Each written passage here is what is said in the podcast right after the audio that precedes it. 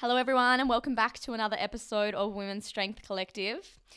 Long time no episode, long time no speak. Um, I took the last couple of weeks off podcasting. Uh, just to give myself a little bit of a break and some time. I don't know if anyone else is in the same boat, but I obviously started this podcast when I was in isolation. And coming back and managing the gym and managing my own coaching business and then managing a brand as well, it is absolutely crazy and I crazy in a good way. It's definitely a blessing that everything is so busy busy, but it's definitely been hard to prioritize everything and also sync up times with the guests that I want to have on. So I'm back today with a great episode, um, but I'd love to hear from anyone who is in the same boat and how they're managing their time and prioritizing, and especially prioritize with doing so many things you love. I feel like that's my problem sometimes, is that I love so much of what I do, and so I can't do it all, and that is my biggest downfall. So please reach out if you are in the same type of space that I am, because I'd love to chat about it. But today's episode is with the awesome Billy Asprey, who is based down in Melbourne. We have a really casual conversation about so many different things, really. We cover yoga and how it was the catalyst for Billy to start looking inward her body image struggles growing up and when that shifted for her, and how she got to enjoy her Friday nights again. I really loved chatting with her and being able to witness, as an outsider, the amount of physical and emotional change that has occurred for her over the past five years, which was the time where I started following her on Instagram. If you put her life so far down on paper, you could almost believe it's a different person for each chapter when you consider how much she's done. And I so appreciate her being open and honest in this episode and breaking it all down for us.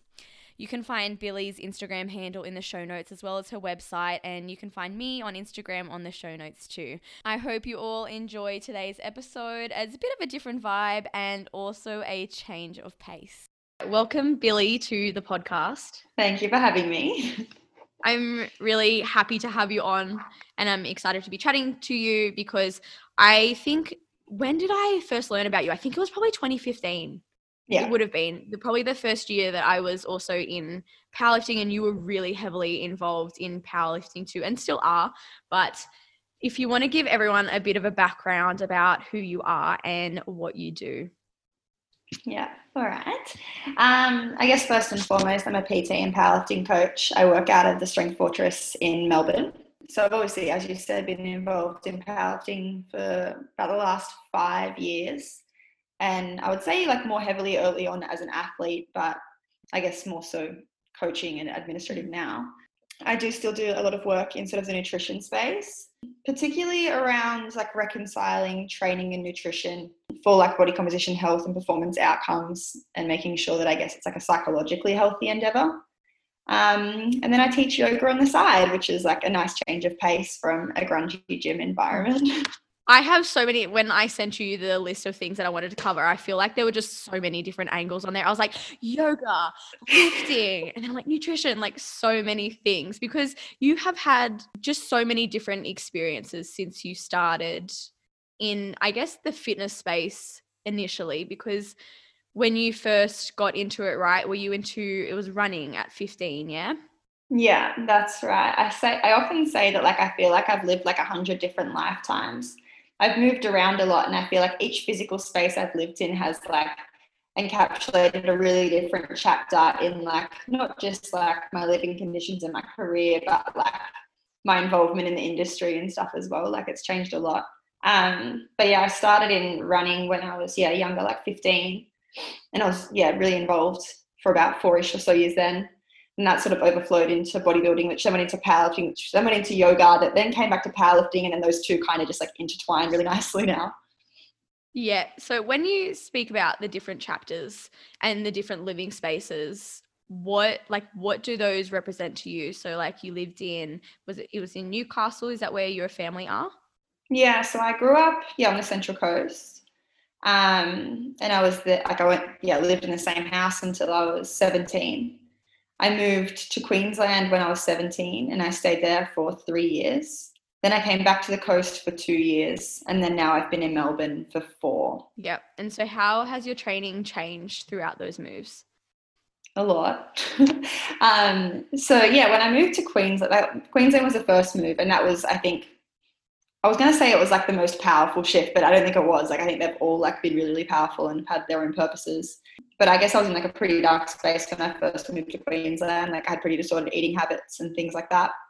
And moving to Queensland just like completely pulled me out of, I guess, this comfort zone I had that wasn't really so comfortable. It was just like this like nasty mess of circumstances and it really pulled me out of that and sort of sort of you know, sort of shook things up which then i guess yeah like furthered my education you know i started uni i got more involved in the fitness industry i yeah that shifted things a lot and it's easy to say like you know i gained the weight then and i you know i got physically healthy but i would say that you know the move to melbourne all those years later was like probably even more powerful in like the psychological shifts that occurred at that space so while like the physical body or the physical circumstances didn't change so much. It was like internally so much has shifted in that time. And when you were in Queensland, is that when you first got into bodybuilding?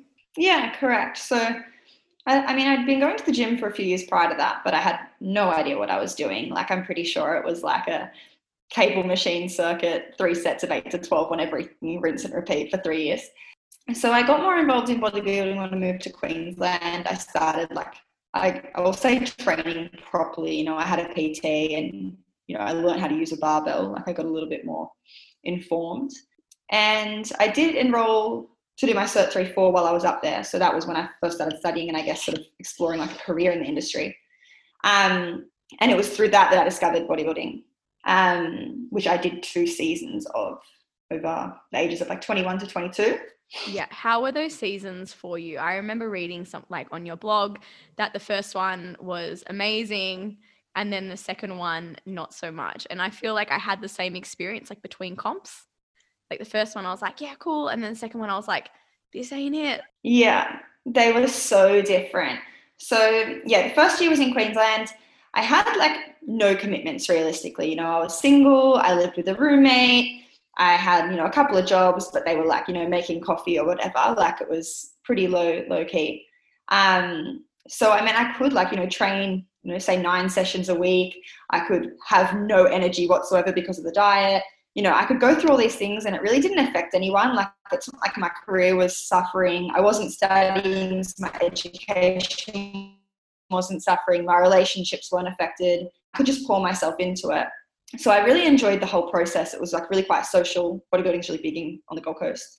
Um, yeah, it was really social. It was really positive. positive, and I would say that even standing on the stage in that first year, that was a really empowering experience. Like from someone who like kind of hid my body away for a long time to get up there and like strut around and like I felt beautiful. You know, I felt really amazing. That was really positive. Yeah, the whole experience, the lead up and the day of was just amazing.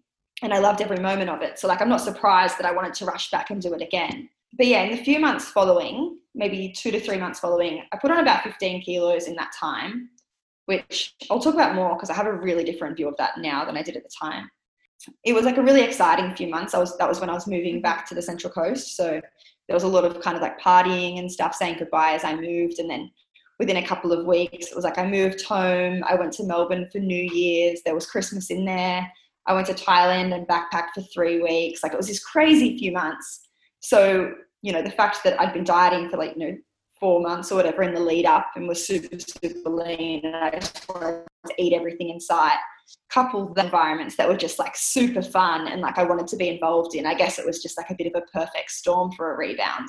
And at the time, obviously, it was really hard to deal with. I'd gone from, you know, I put on 15 kilos in a couple of months and almost 30 kilos across three years. So it's like no surprise that at the time I perceived that to be so negative. Whereas in hindsight, it's kind of like they were some of the best months of my life. You know, it was so much fun. And I've managed to reverse that all anyway. So, like, what did it really matter? So, I have really conflicting views on that from then to now. But it did position me pretty awfully to then start another bikini season. My body image was destroyed. And so then I had a coach who was helping me with my cut. And it was like every week taking photos, every week doing calipers. And it was just so confronting like having my fat pinch seeing my photo like it was just i would cry every week it was so uncomfortable so the experience was really bad at the same time i'd gone back to uni i was running a gym um, so you know i was falling asleep in the library i was falling asleep in lectures you know i definitely wasn't showing up at my best for work Um, I was living with my family. I can't say I was very nice when I got home. You know, I'd get home and be like, please don't talk to me. I'm exhausted. So it was like, I was just a shit person, you know, like it just, it didn't feel good at the time. It doesn't feel good looking back on it. And then when I got to the stage, it was just not anything like the same experience. Like, yeah, it was nice to get my makeup done. I had a beautiful bikini. I was probably in better shape, but, you know, and I, I placed better but it was not the excitement or the thrill or anything of the previous year. It was just like a, I'm glad that's done. Like I was just happy to have it over with. It was just a completely different experience. Yeah. And did that coincide with that period of burnout? Yeah, it was like, you know, I was getting up at say 3 or 4 a.m. to go to the gym, working from say 6 till 9, going to uni from like 9.30 to 4.30, working from 5 till 8, you know, repeat every day. Like it was just a lot. And I think at the moment as well, like when you think about people doing bodybuilding preps now, it's so rare to find a lot of people who are so invested in it also have like such minimal like responsibilities where i feel like people really thrive in a bodybuilding prep when those responsibilities are quite low.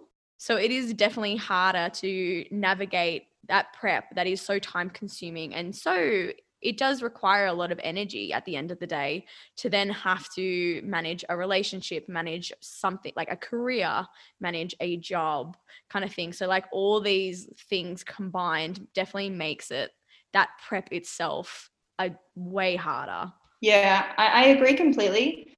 And I think it's really important in knowing the demands that it places on you and how that fits into your value system like when I didn't have education or career pursuits, it was like, sure, like bodybuilding could have all my time and attention, that was fine.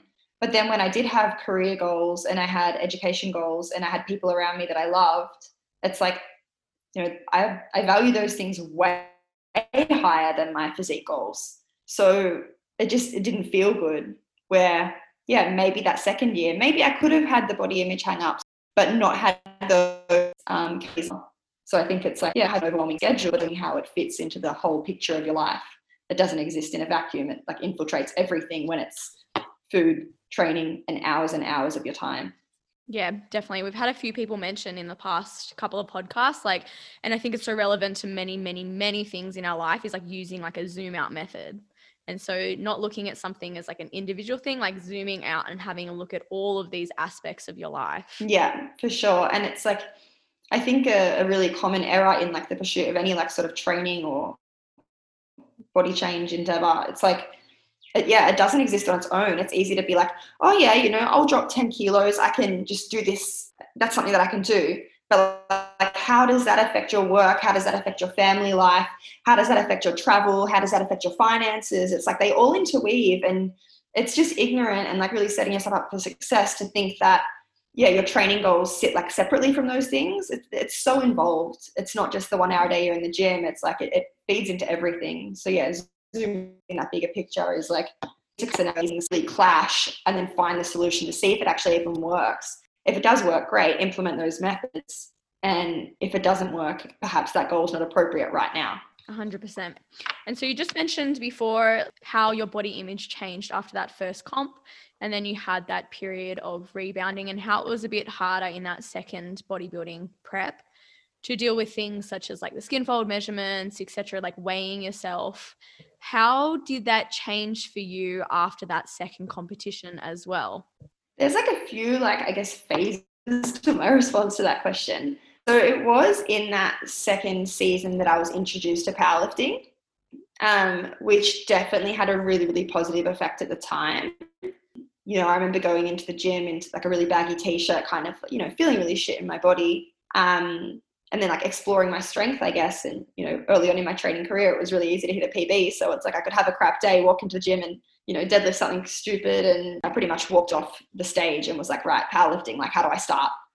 So yeah, powerlifting sort of provided like an immediate sort of some degree of remedy to my body image woes. Um, but then I did sort of find that instead of tying my self worth and my self esteem to my weight or my aesthetics, I just started tying it to my powerlifting performance.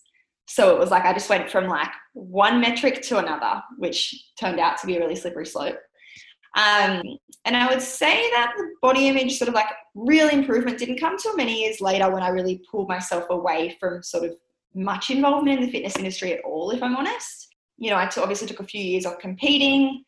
I stepped into a managerial role for a few years, so I didn't sort of feel that pressure you can sometimes feel to fit the mold as a coach.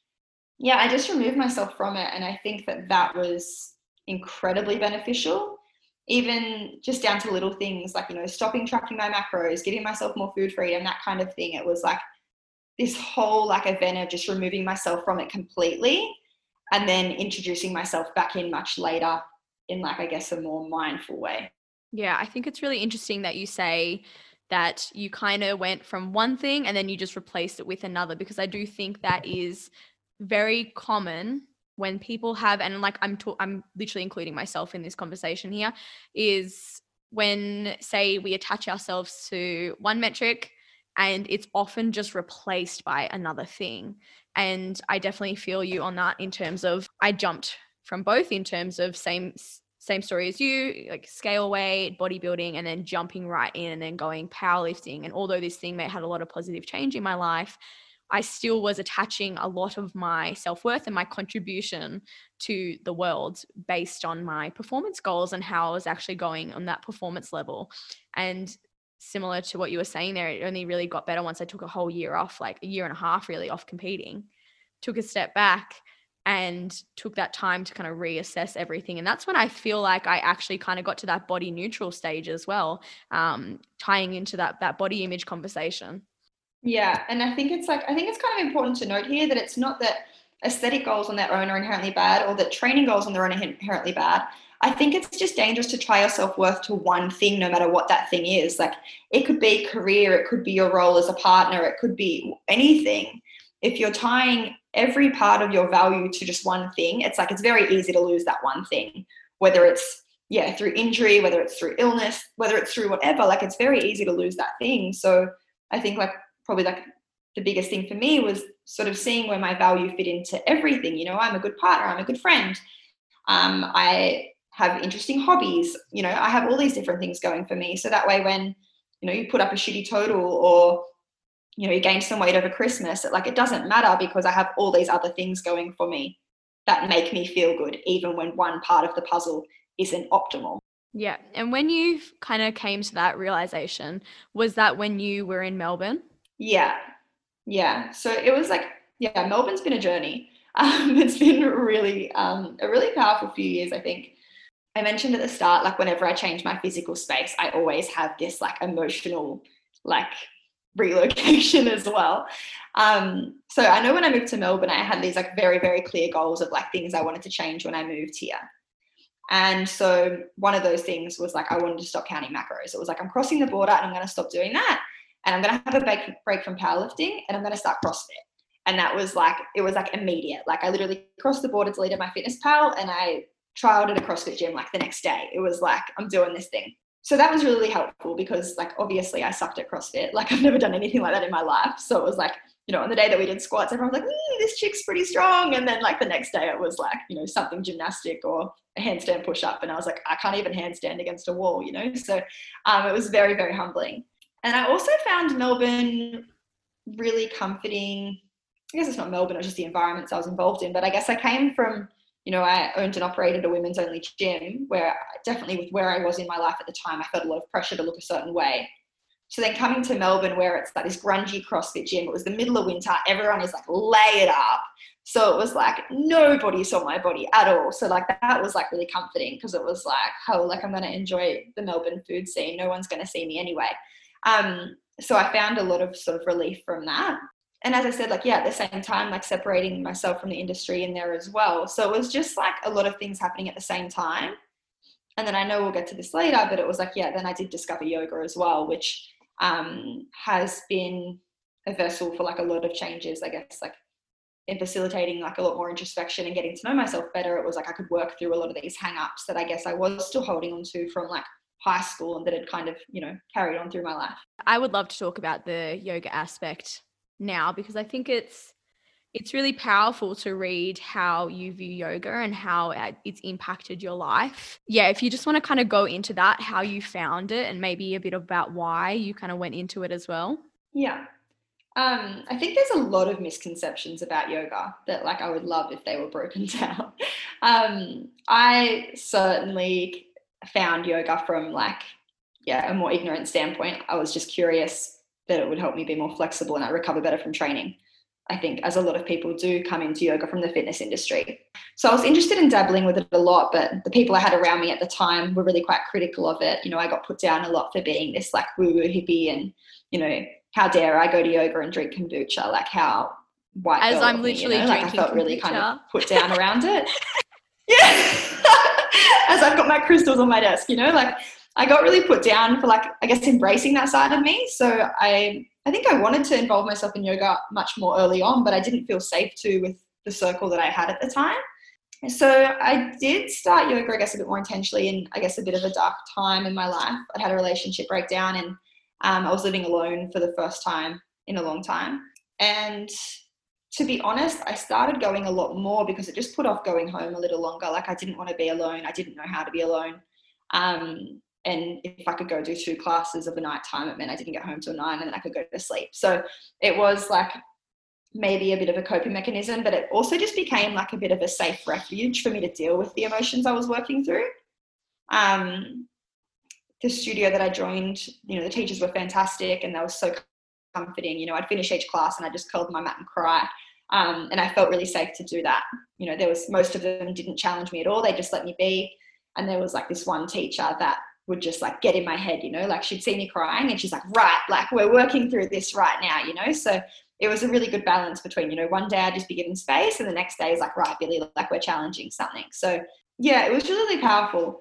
And I guess that kind of inspired me to start studying yoga because I was like, what is this witchcraft? Like, what is it about like coming in here, breathing, making some weird shapes that like makes me like release all this, that like enables me to like understand what's going on in my mind and provide this release that I so desperately need um, and you know, I think when you do have a good teacher, like they crack your mind wide open and they just like allow you to see things like that zoom out that we spoke about. Like it just allows you to see things so much more clearly. So yeah, I think it really sort of facilitated more introspection and got me to know myself better so I could deal through the shit that was kind of, I guess, affecting me so much.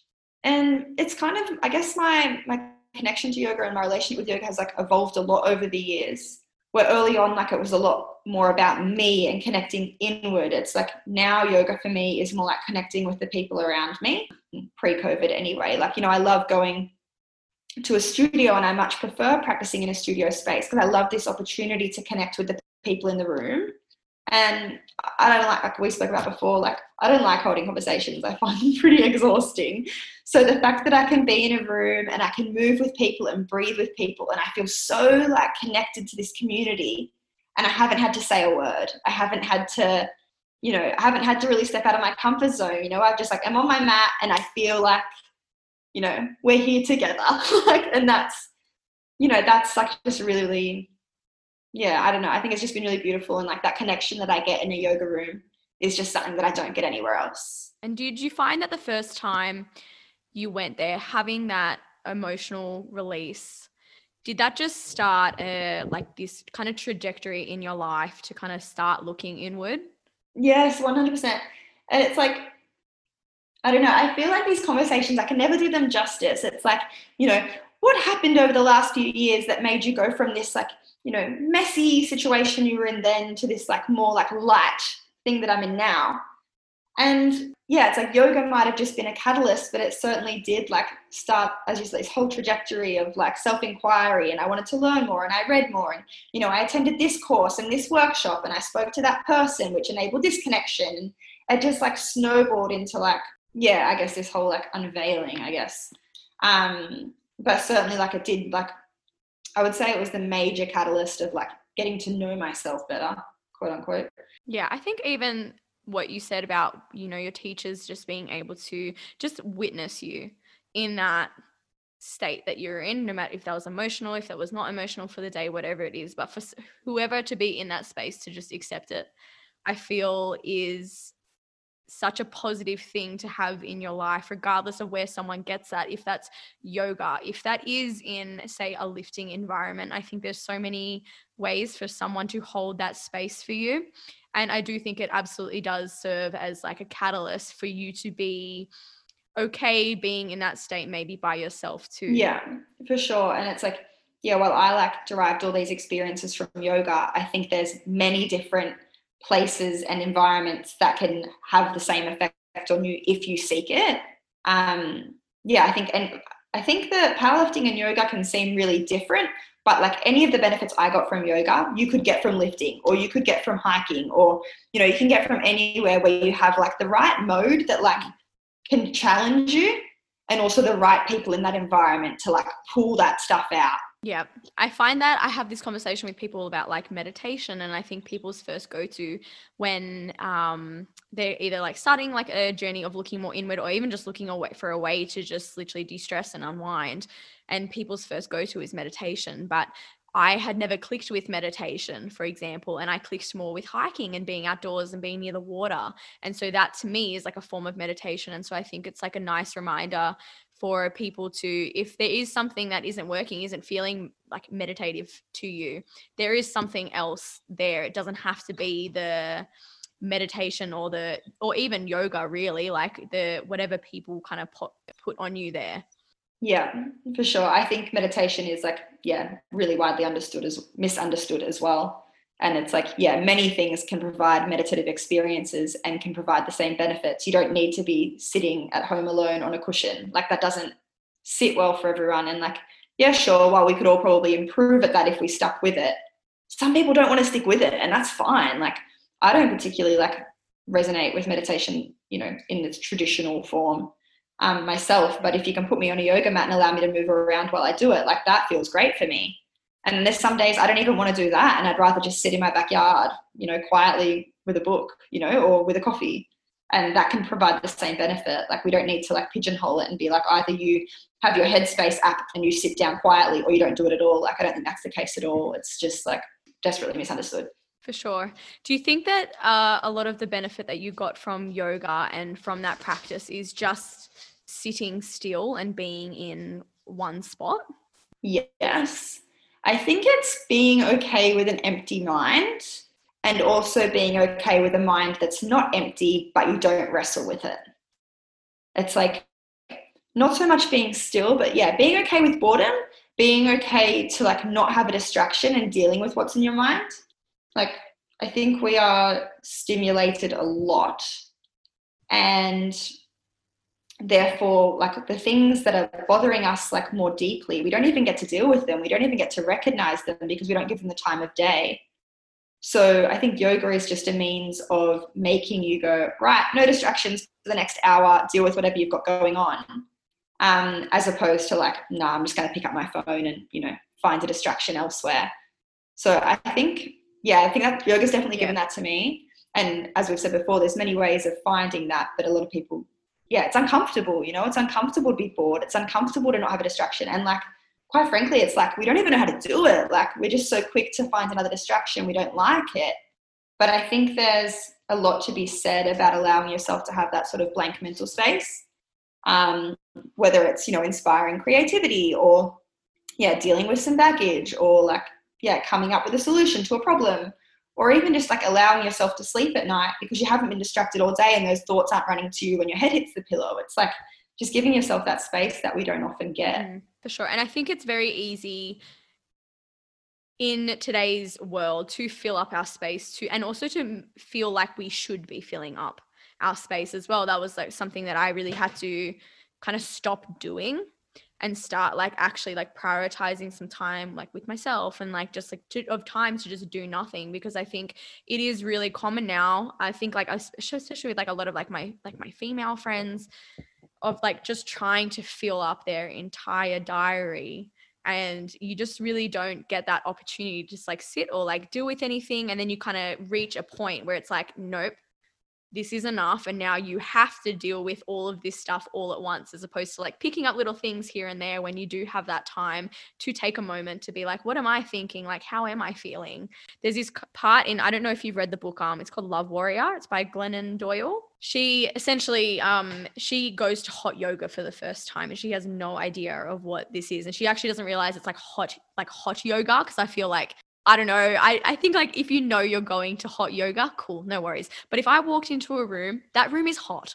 Like you are sweating from the moment you start doing like a first move even like an arm up. It's like you are just drenched in sweat. And so she like, explains that experience for her. And it's like the instructor was saying okay we'll set your intentions for this session. And so everyone's saying like all these things. And she's like my intention is just to sit on this mat like i just want to get through like this this entire mat and she said the same thing like ended up in tears kind of thing and it's because she actually allowed herself to have that moment to just sit and everything comes yeah for sure and i think like what you were saying before about like filling our schedules and stuff.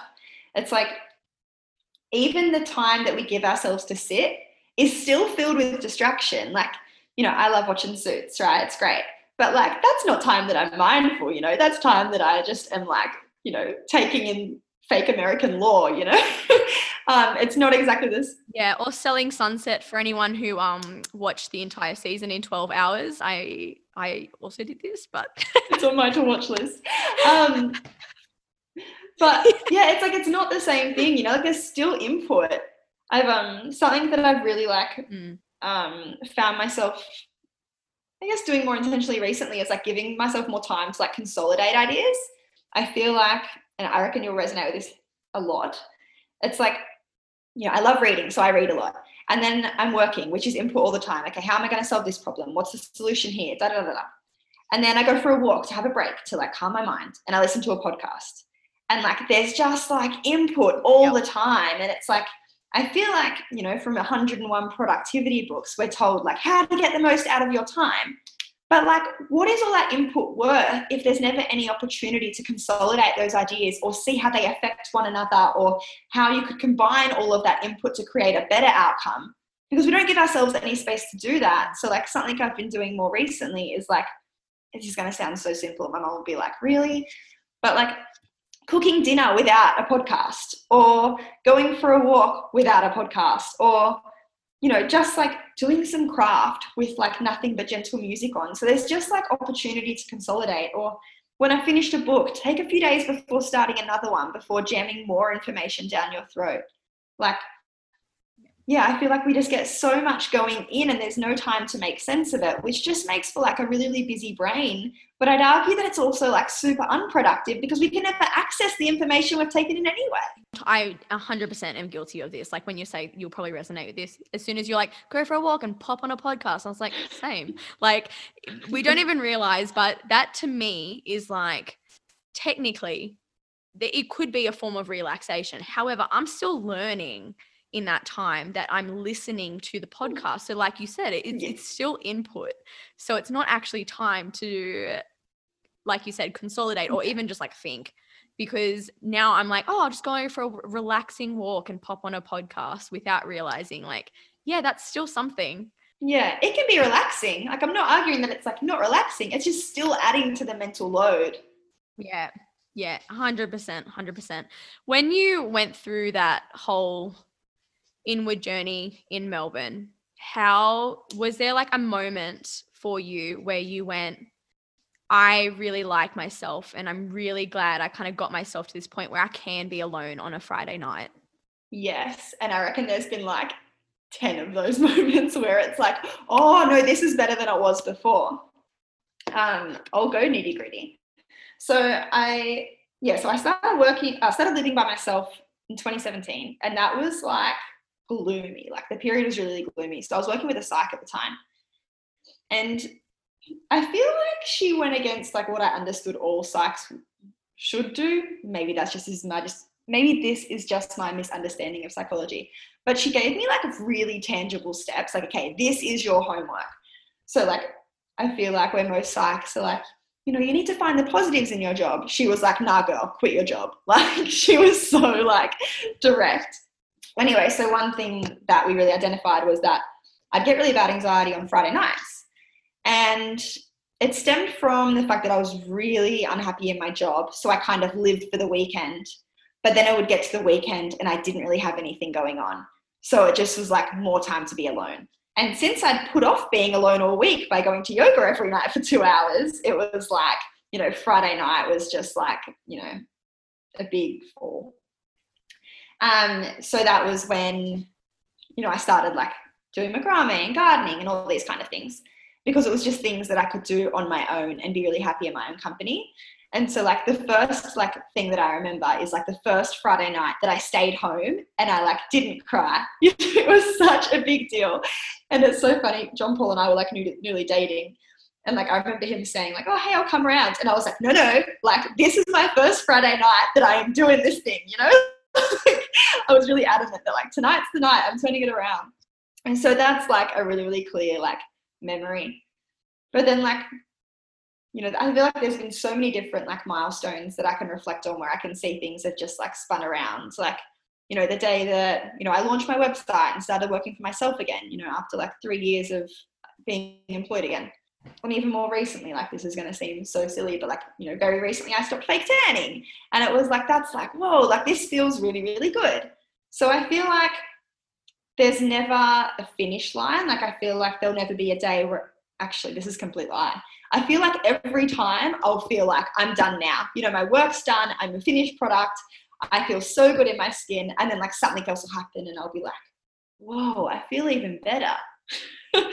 so I think that yeah, I, we can always like think that we're done and without even trying it's like there's just like more to find yeah i love moments like that like when you go through something and then you have like because i even have some like, very different scenario but i just remember so clearly like going through this thing and then having that same thing happen and having a completely different response. And it was like a response of like, oh, I don't care. And I was like, holy shit. Like, he's, he's like, oh, I like, don't care. Like Aladdin and Jasmine, like, whole new world. yeah. It was like I was on that magic carpet. I was like, holy shit, like this is so different. Like, and I'm so proud to be here. But then there's been moments where I've kind of gone back and then gone back forward and then gone back and then gone back forward. So I think it's like allowing yourself even the space when you go through something that is, you know, about finding yourself and like having that inward journey to kind of like ebb and flow as well between those moments. Yeah. And not criticizing yourself when you're on lack. yeah, if you do go through a lower period of those ebbs and flows, like just kind of accepting that it's just part of it. Yeah. Do you find that you do a lot of this work or try to kind of plant a lot of these seeds for the women that you work with? Definitely. Yeah.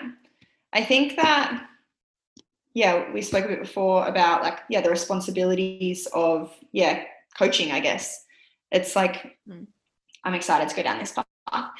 I think I take a lot of pride in my work that I do have these conversations and I do plant these seeds in coaching, it's really easy to say, oh, yeah, I'm a powerlifting coach. You know, I teach the squat, bench press, and deadlift. But like the the satisfaction and the reward doesn't come from adding a few kilos to the bar. The satisfaction and reward come from the lessons that you learn in the process of that.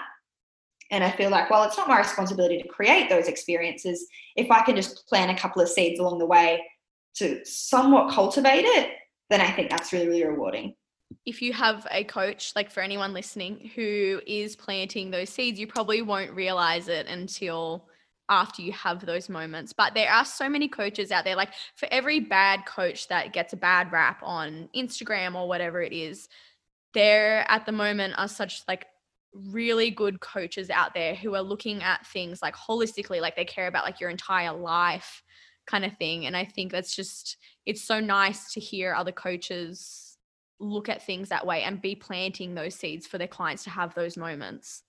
Yeah. And I think like the most beautiful and wonderful part of coaches like that is you don't even realize that they're doing it. It's like much later, you're like, huh, that wasn't an accident. 100%. And that can go for many different things. Like, even if we're talking about like body image or even just like platform mindset or how you're kind of approaching the bar like a lot of these things are like really long term things and so when you work with coaches for like those coaches for example like on that long term basis i'm sure if those people like looked back to like 2 years ago or like 3 years ago from when they started with that coach there'd be so much change in their overall life not just for the thing that they actually eh, contacted that person for initially. Yeah i can see that so much and like yeah, I experienced that as someone who is coached as well, you know, like it's like one thing, yeah, for like me to achieve the things that I've hired my coach to help me achieve, but there's like all the things that happen on the side of that. Like I think, yeah, we can have a really narrow view of what coaching is. And like sure, like if you look at coaching in terms of like a very clear definition, it's like yes, prescribe this, provide feedback on that, so on and so forth. But I think as a client, it's really important to kind of seek those things out from your coach as well. You need to be able to receive them as well. You work a lot with nutrition clients at the moment too, right? Like, do you usually do like powerlifting and nutrition? Like, do you usually see people for both? Uh, often, yes. A lot of the times, John Paul and I will work as a team as well. So he might coach them for powerlifting and I'll do the nutrition. So we kind of work collaboratively there a lot as well. Yeah, cool. And when you do that, especially coming from your background, I just think this is such a interesting conversation to have with people in this space. Like coming from your background and having those issues with body image, how do you navigate that with your nutrition clients? I think like the most important thing is to serve the person you have in front of you. And it's really easy to go, oh, you have aesthetic goals. Okay, you're a bad person. Diet culture is bad. You're perpetuating diet culture. And I just think that is so ignorant. I think it's really, really unfair to put someone under a blanket and say, you know, you can't do these things because, yeah, you're exacerbating a problem. So I think that's the most important thing. I think, yeah, really critically understanding the motivators of the individual and then working with those. If someone comes to me and they have, you know, a strong body image, they have strong self-esteem, um, they understand, they have very clear goals, and they understand how that will or won't affect their quality of life, their psychology, that kind of thing.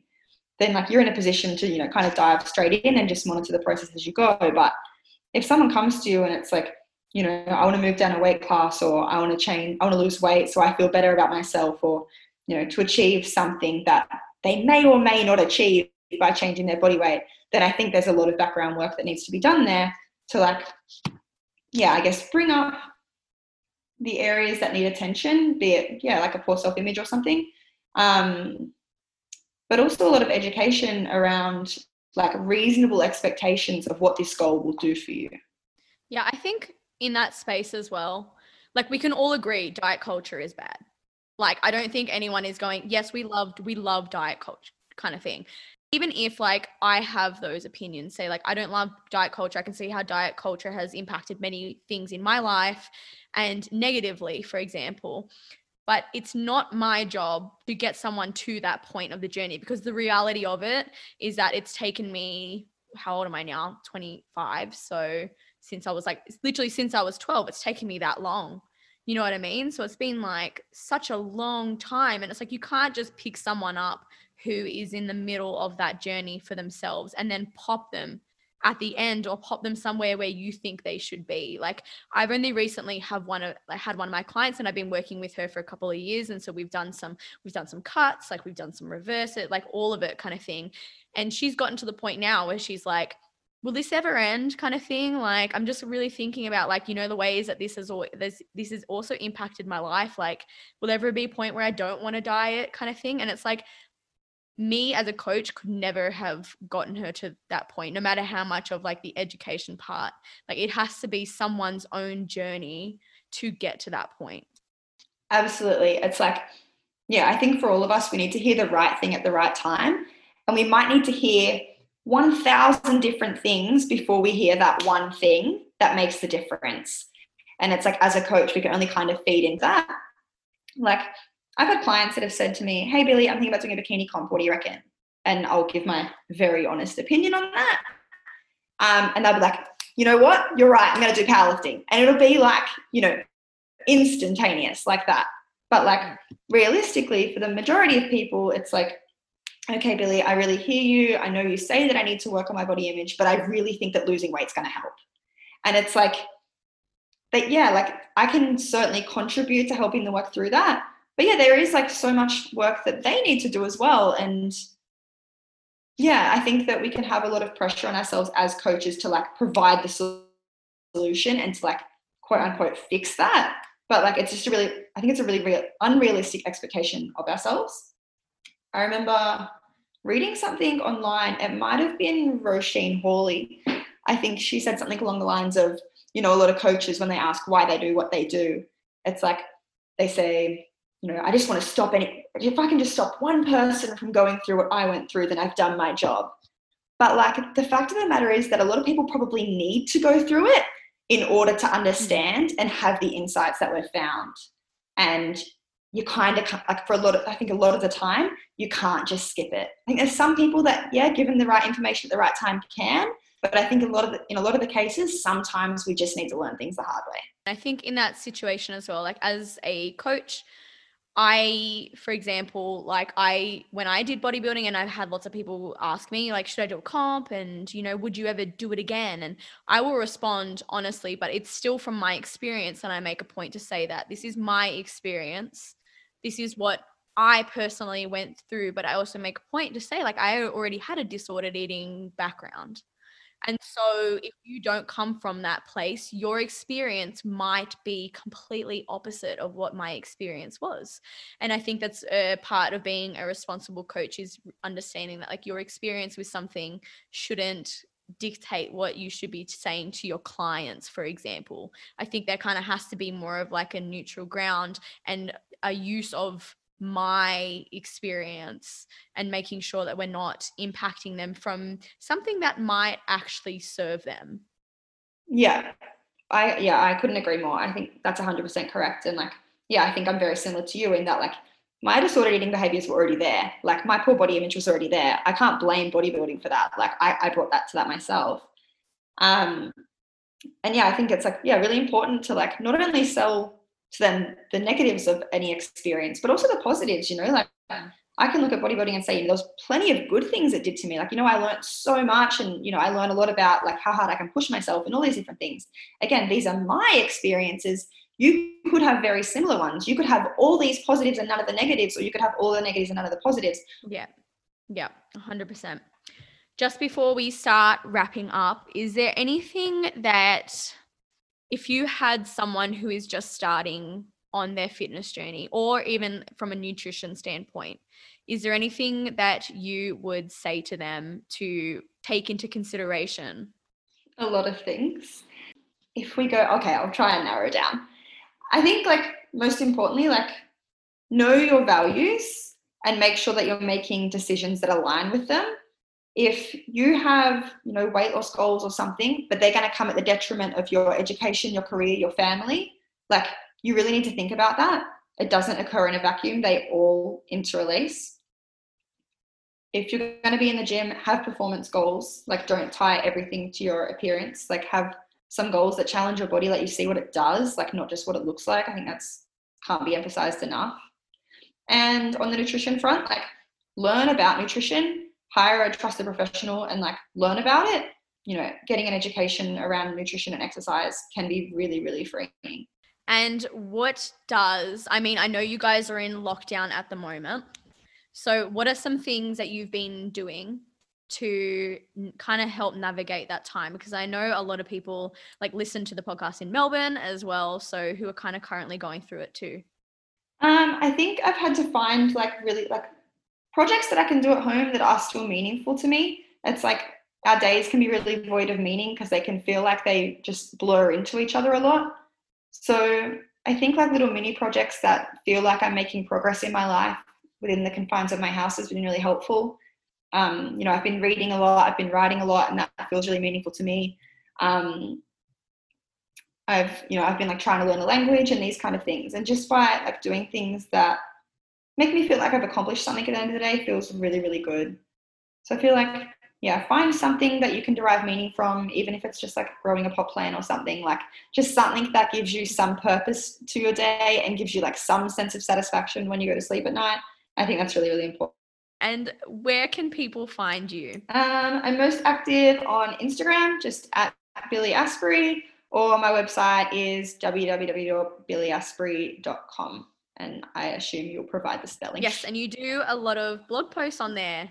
So when I contacted you, I wanted obviously to make sure that I was across everything as much as I could be. And so I did a bit of a deep dive into your blog and a lot of the things that we've spoken about, you actually go into a, lot of detail in your website in your blog post so if anyone is really interested about anything that we have spoken about definitely head to billy's website which will be linked in the show notes anyways um, because there's probably a blog about it and more coming because I'm still in lockdown. And that wraps up today's episode, guys. I hope you enjoyed my chat with Billy. As I mentioned at the beginning, you can find all her links in the show notes, including her Instagram and including her website as well. You can find me on Instagram at Beyonce, and you can find us, Women's Strength Collective, the brand, at Women's Strength Collective 2020 on Instagram too. I'll see you guys next time.